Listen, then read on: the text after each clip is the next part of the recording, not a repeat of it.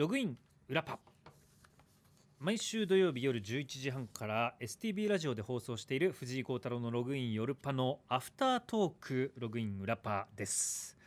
その時の放送で、まあ、紹介しきれなかったメールとか、まあ、30分で時間がなかったので喋れなかったこととかを、えー話しております。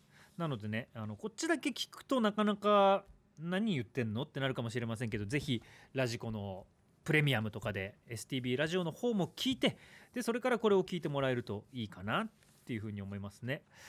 まああの本編の方でも雪がすげえっていうことは言いましたけどなかなかないですよね。僕こっちに来て17年ですけれどもこんなに雪ドカーンになんとか短期間そして雪質も含めてっていうのが、えー久々に車に乗りましてこんな普段ほとんど乗らないのにこんな雪の時に乗るなっていう気もするんですけど初めてかもしれないですねあのね雪の、まあ、輪立ちっていうかそこにはまっちゃって一瞬動けなくなっちゃった、えー住宅街走っててまずそもそもさ住宅街走ってて細いところ右に曲がってみたらあの住宅街の交差点でね普段は2車線あるところがもう1車線分になってるわけですよ。でどっかの車と交差するためにはあの少しでも除雪されてるところでどっちかが待つっていう、まあ、状況な時に僕が直進してました。そしたら向かいから来ましたと。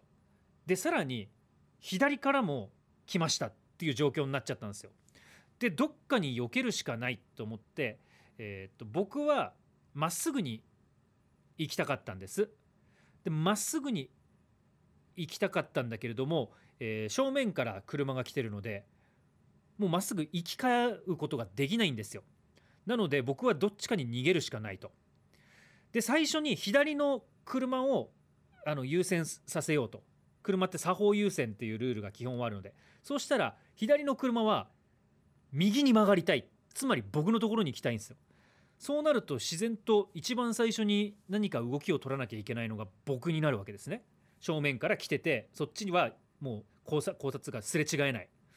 でそうなると道は右にしかないんですよ。右に行くしかない。左詰まってるから。えー俺別に右折したいわけじゃないのにと思って右にグッと曲がったらその右が今度 JAF の方が作業をしていてもう通行止めになってるんですよ。これ僕積み。動けない。えー、と思ってバックしようとしたら動けないから。僕の後ろからもう車が来てでその車も右に曲がろうとしてるんです。だその車としてはえ前のやつなんで右に曲がりきらないの？って思ってるかもしれないけどいや伝える術がないと。この先はいけねえんだと。でそれでちょっとまあ30秒から1分したらちょうど JAF があの終わったところでその道が開通したんですよ。で僕はまあそっちの右に逃げてで後ろの車も右に来てで他のあのなんかそこの開通したと言ってもうんめんどくさい言うのがこれオンエアだと時間がなくて全然説明してる時間なかったんですけど僕右に逃げました。そうすると今度右の道ももう一本道になってるんです。正面に行くところと途中で左に曲がるところ。僕はもともとまっすぐ行きたかったので右折した後左に曲がる。でえっと後ろの車とかももうどっち行きたいのか分からない。とにかくもう同じ道しか行けないからずっとついてくる形になってでさらにそうしてると,、えー、と反対側からちょっと大きな道に出た瞬間にトラックが来てまずトラックがはまっちゃってるんですよ。空転。でそこの横をそろそろそろそろゆっくりと僕はなんとかそこすれ違えるぐらいの広さだったからすれ違ってたんですけどあれゆっくり行くとよりはまりやすいのでそこで僕がはまっちゃったんですよ。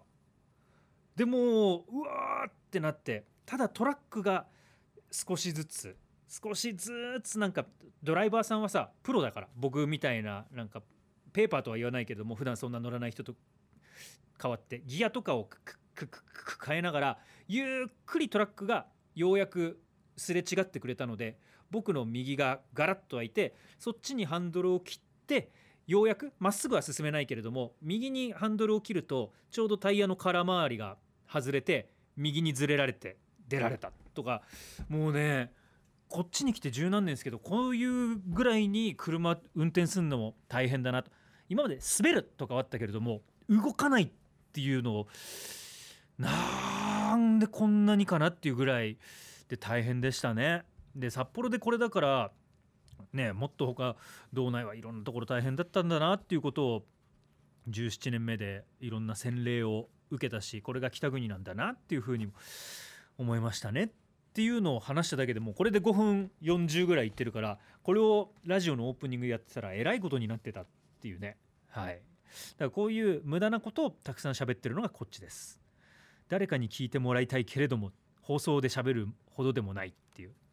でさらに今日はちょっと放送で読めなかったのも読もうかなと思ってえっ、と今日の放送がね青年の主張っていう1月15日はかつて1999年まで成人の日だったということもありましてこれは1月15日土曜日の放送のアフタートークなのででその放送で読めなかったものを読んでいきます。なのでまあ言い方悪いですけど放送的にはまあボツになったもの。だからこれよりも厳選されたものが放送で使われてますのでそっちはぜひラジコタイムフリーで聞いてください。釧路のミーシャンパパ。性癖好きなアニメキャラでもいいということなので僕はアニメグランブルに出てくる浜岡あずさが好きですね。美人でセクシーだし彼女のような陽気であっけらかんな性格の女性はドストライクなんですよ。雪成とアさんの声雪成とあさんの声もキャラに合っていますしね。もうたまらんですよ。若い頃はこれに近い感じのお姉様に可愛がってもらった経験もありますがやっぱり根やかな女性って魅力的ですよね。わかります。っていうかグランブルに出てくる人たちは基本的になんかねあの陰キャの風を出してても陽キャですからあそこにいる人たちは。あのキャラクターはみんな魅力的ですね。あとはまあ夏の海っていうあのマジックも入ってますね。サタデーハバチョン兵庫県三木市、えー、成人の主張。ああ言うのは成人の主張の性はあの性別の性です。つまり、えー、性癖を教えてくださいっていうことを今日の放送でやってました。サタデーハバチョン兵庫県三木市。胸の大きい人を見かけると肩こるのだろうな。下乳汗かきやすいだろうな。年齢を重ねると重力に逆らえなくなるだろうな。とか思ってしまうので見るのもするのも大きい人は苦手です。手のひらサイズくらいがちょうどいいです。スカーレット・レイン。僕の性癖は矢吹健太郎神の描く女体です。現在は奉仕でラブコメでバトルもののあやかしトライアングルを連載中。当初は TKB が OK だったスクエアとの差に守りの描き方でしたが現在は本誌であることを逆手に取った描き方で青少年たちを元気にしています。そして本誌では描かれていない TKB がコミックではどうなるのか妄想しながら毎週読んでいます。あやトラはアニメ化も発表されていて今後がますます楽しみです。トラブルとかのね。はい。FGR38 釧路市。欅坂40あ桜坂46旧欅坂46の渡辺梨沙さんにグッときます。優しさとツンデレを兼ね備えた彼女がもし身近にいれば癒しと続々感が味わえる気がします。トップアイドルの渡辺梨沙さんですがとても特徴のある女性で男性をワクワクさせてくれる存在だと思っています。落ち着け。もし身近にいたら俺らは相手にされないんだよって。まあまあでもねはい。こういうような感じでねいろんな幅広いジャンル。生々しいというよりはバカバカしいのを送ってきてもらっていました。是非、えー、ラジコでも聞いてください。じゃあここで恒例のツイキャスいきますよ。えー、っと。ツイキャスをしながら収録もして、えー、生放送チックにやっていきましょうという。どんまあ今週もちょっとだけツイキャス。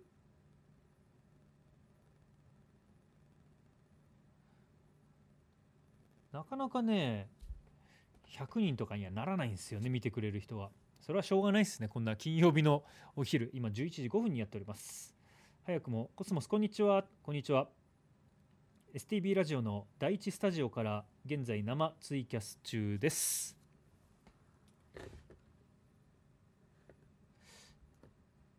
はい、えー、ただのファンログイン。金剛提督こんにちは雪ひどいね。ね。最初水曜木曜だけかと思ったら金曜日までこんなになっちゃいましたからね。なんか雪事件簿あったらぜひツイッターのコメントにも書いてください。今見てる方。じゃあ、えー、こんな皆さんと一緒にメールとかも紹介していきましょう。お手紙です。ラジオネームロキ GB 帯広市から。私のサブカル的だと思う楽しみ。これねあの新年の放送用に送ってきてくれてるんですね。はいそれで読めなかったもの。ラジオの遠距離受信ですね。2022年サブカル的だサブカルだと思うことの楽しみっていう。家の近所に公園があるのでそこの高台に性能の良いラジオを持っていくと遠くの放送局が受信できるんです。日本放送や文化放送の AM 局のほか札幌のエアジーやノースウェーブなど FM 局も受信成功しました。FM のロッドアンテナを伸ばしきりまして同じ局の札幌局と帯広局でも CM が違ったりするのが面白いですね。これやっぱりね本当ラジオ好きの方は今ラジコプレミアムで全国のが聞けてもそれで聞くんじゃなくてラジオのアンテナで受信することが楽しいっていう風になるんですよね。僕も中学一番ハマったのはま中学かなラジオ。小学校高学年から中学にかけて。でその時に全国のとか海外の周波数とか韓国に合わせたりねしてましたね。僕はそんないいアンテナとか持ってなかったので普通のラジカセでどこまでっていうのはねやったりしてました。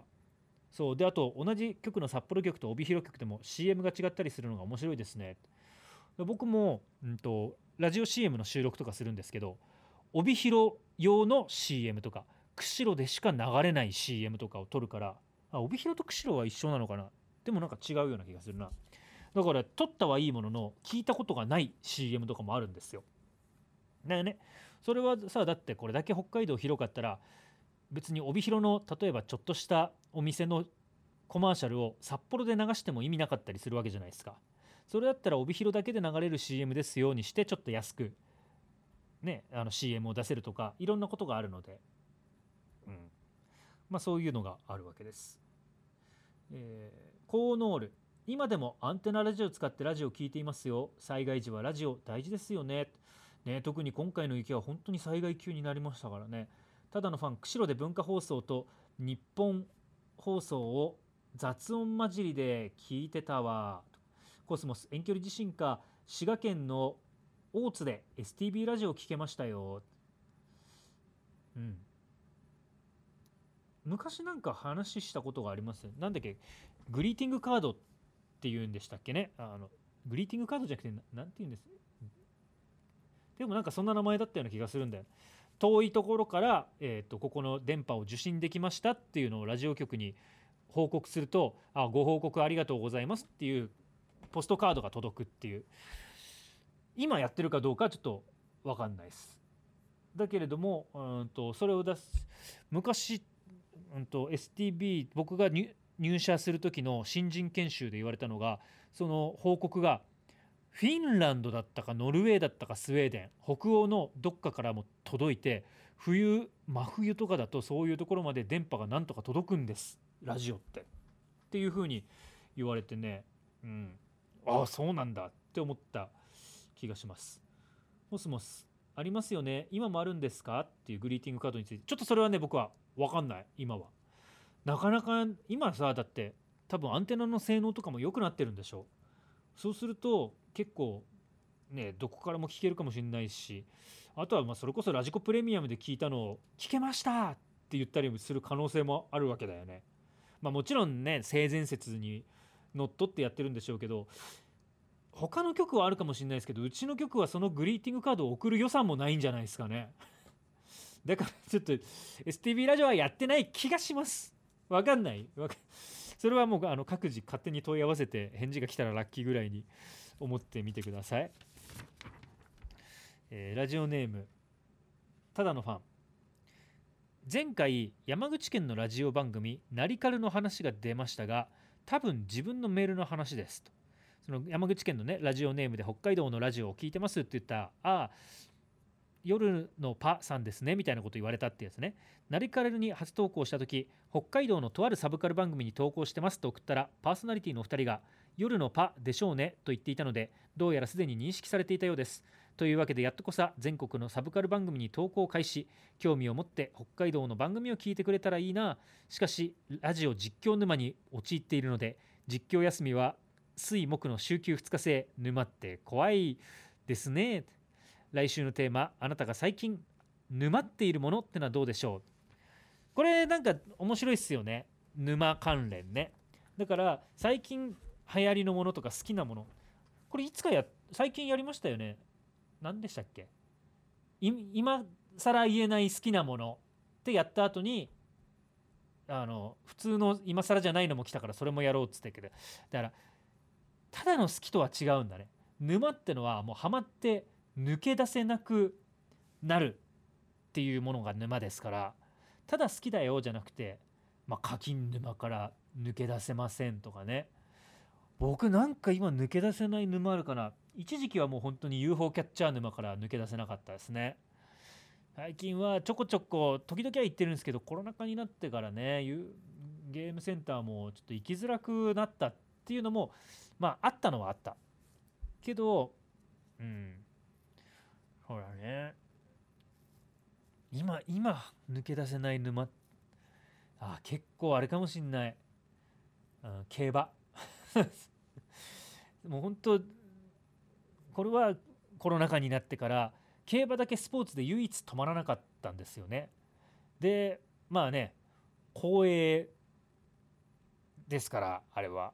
もうね何も問題なく楽しめるまあなんていうのかな、どどれが正しい賭博って言っていいの？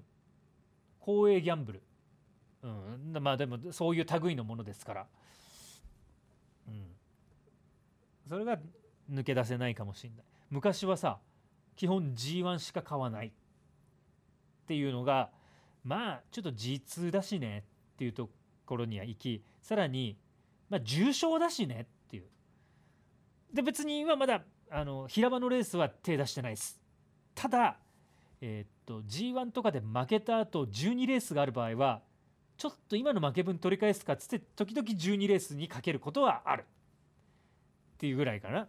これが本当に平場にはまり始めたらもう僕は抜け出せなくなりますね。っていうぐらいだけれども。だ今ちょっと G1 がお休みの期間なのでちょっと休みたいなと思ってるけど結局金牌も買ったしその後の先週？先週が新山記念とかですよね。それも買ったしどっちも当たんなかったしっていう。金剛提督。そのうち障害や地方競馬まで行ったらもうね。確かに障害レースとか行かないです。地方競馬もほら帯広競馬場行って万栄競馬見る時見た時に現場で買ったぐらい。だけどそれ以外はなかなかねっていう。金剛提督フェアリーステークスはどうでした？フェアリーステークスもダメだったよ。だホープフルステークスの週から12月28日から今3連敗ですね。で今週日経新春杯なんですよ。と愛知杯と京成杯かな。重賞が3つあるっていう日経新春杯 G2 でえっとそうだこの話は別にする予定はなかったんですけど今朝ねほんとちょうど今朝夢で競馬で50万馬券を取る夢を見たんです。でしかも起きた時にその時に買った番号を覚えてるんですよ。ってことはもう今週はそれでしょうと。3レース全てにそれでいく。で番号はちょっと言っときたいんだけどこういうのって言うと当たらなくなるじゃないですか。だからちょっとそれは言わない。それは言わないけれども3レースに3連単まで言っとく。3連投の3頭の番号まで覚えてるんです。で夢の中ではその番言った番号を買わなかったの。で50万馬券になってるよ。っていう夢だったの。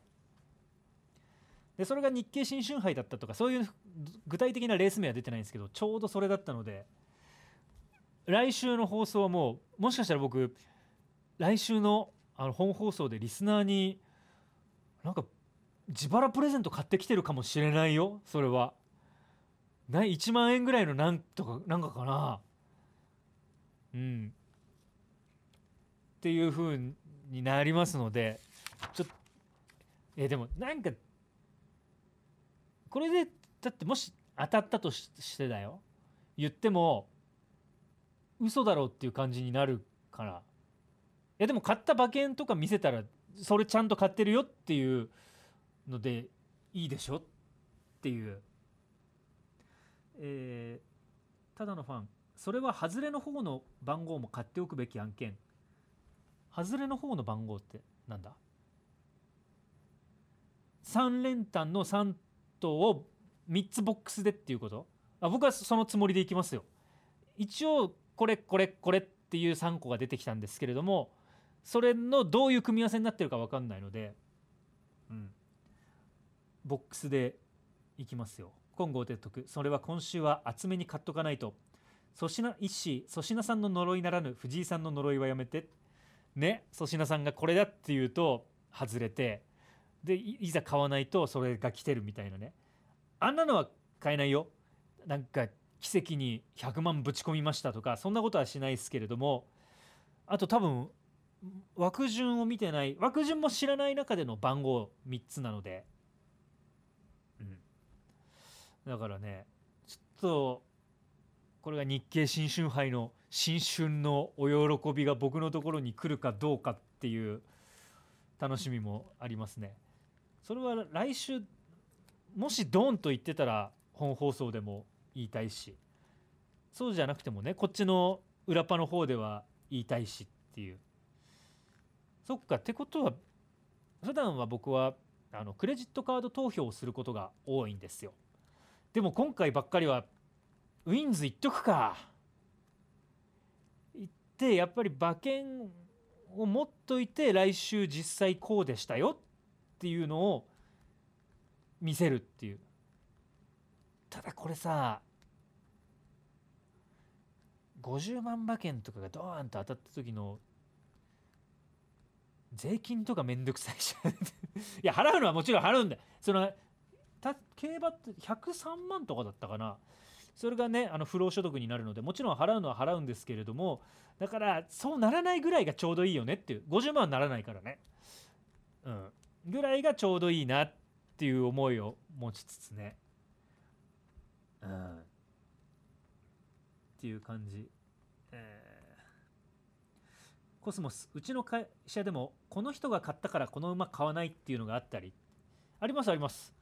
うちの会社もやっぱり競馬中継やってるので競馬好きな人結構いるんですよ。あの人がこれだっていう馬はあの外せって言ってあの人が来ないって言った馬は、えー買おうっていうのがね。最近で言うとなんですか今で言うとあの10人トイレのトイレのディレクターをやってる人が あの押してくる馬は絶対来ねえぞっていう話かな今は。今はつか僕入社してからずっとそう言われてるような気がしますけれどもあの方は。うん。沢中祝辞仕事中にログインって。ありがとうございます。はい。じゃあこれのあの正解発表は来週、えーだからまあ払い戻し見たらね50万になってるかどうかっていうのは分かりますからね。本当に50万馬券が出たかあとはまあ僕がその馬券をいくらずつ買うかっていうことにもよりますからねって。金剛提督 STB 内では「ウマ娘」とかやってる人いるかな？いますね。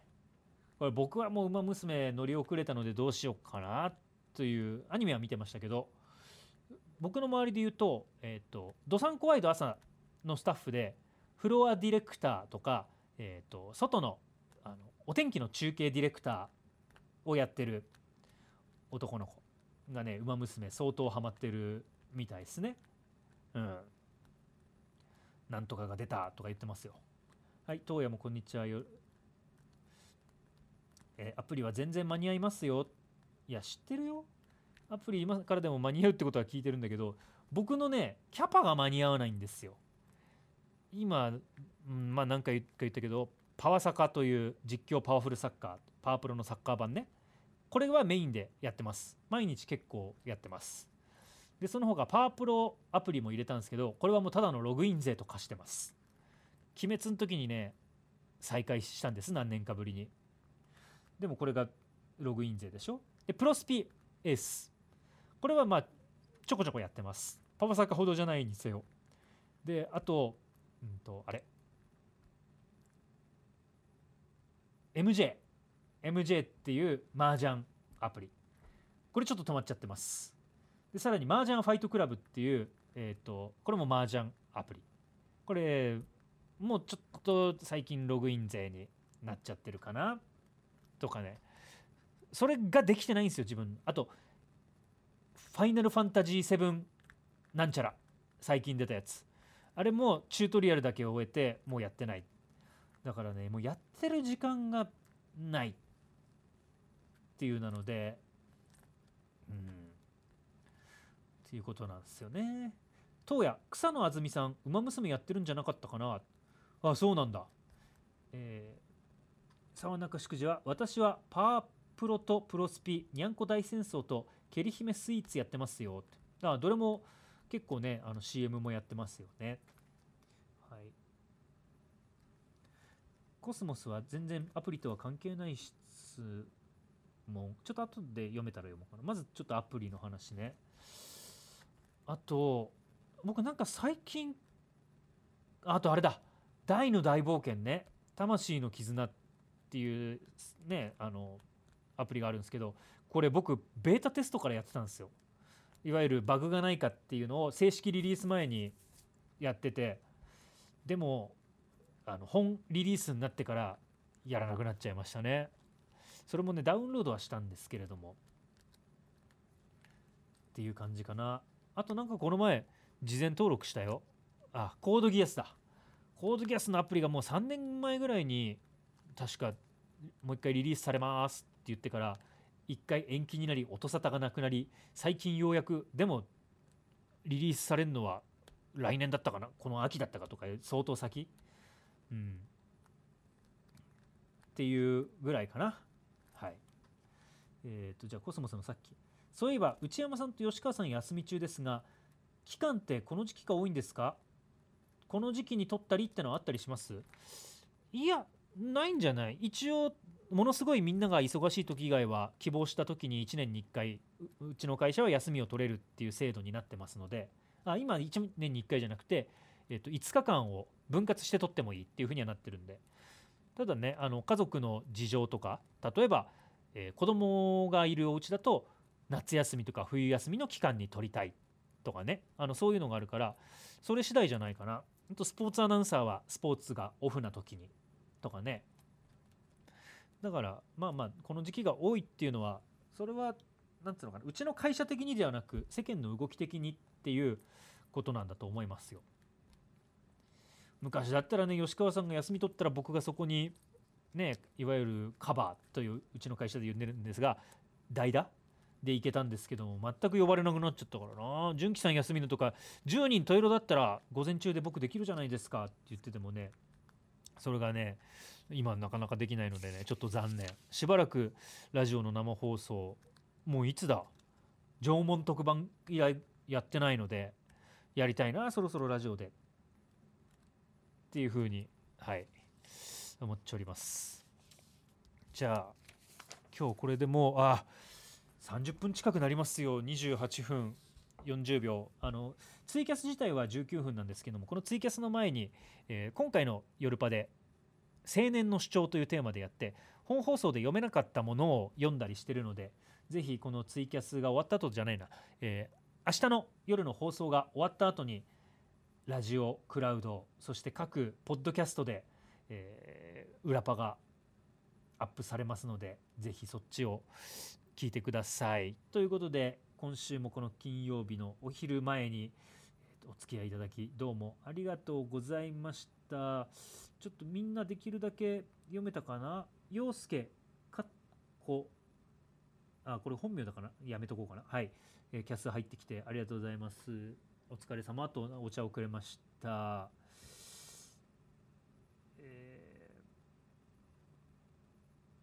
あとは読んだような気がする。読めてなかったらごめんなさいという千歳飴。こんにちは仕事暇です。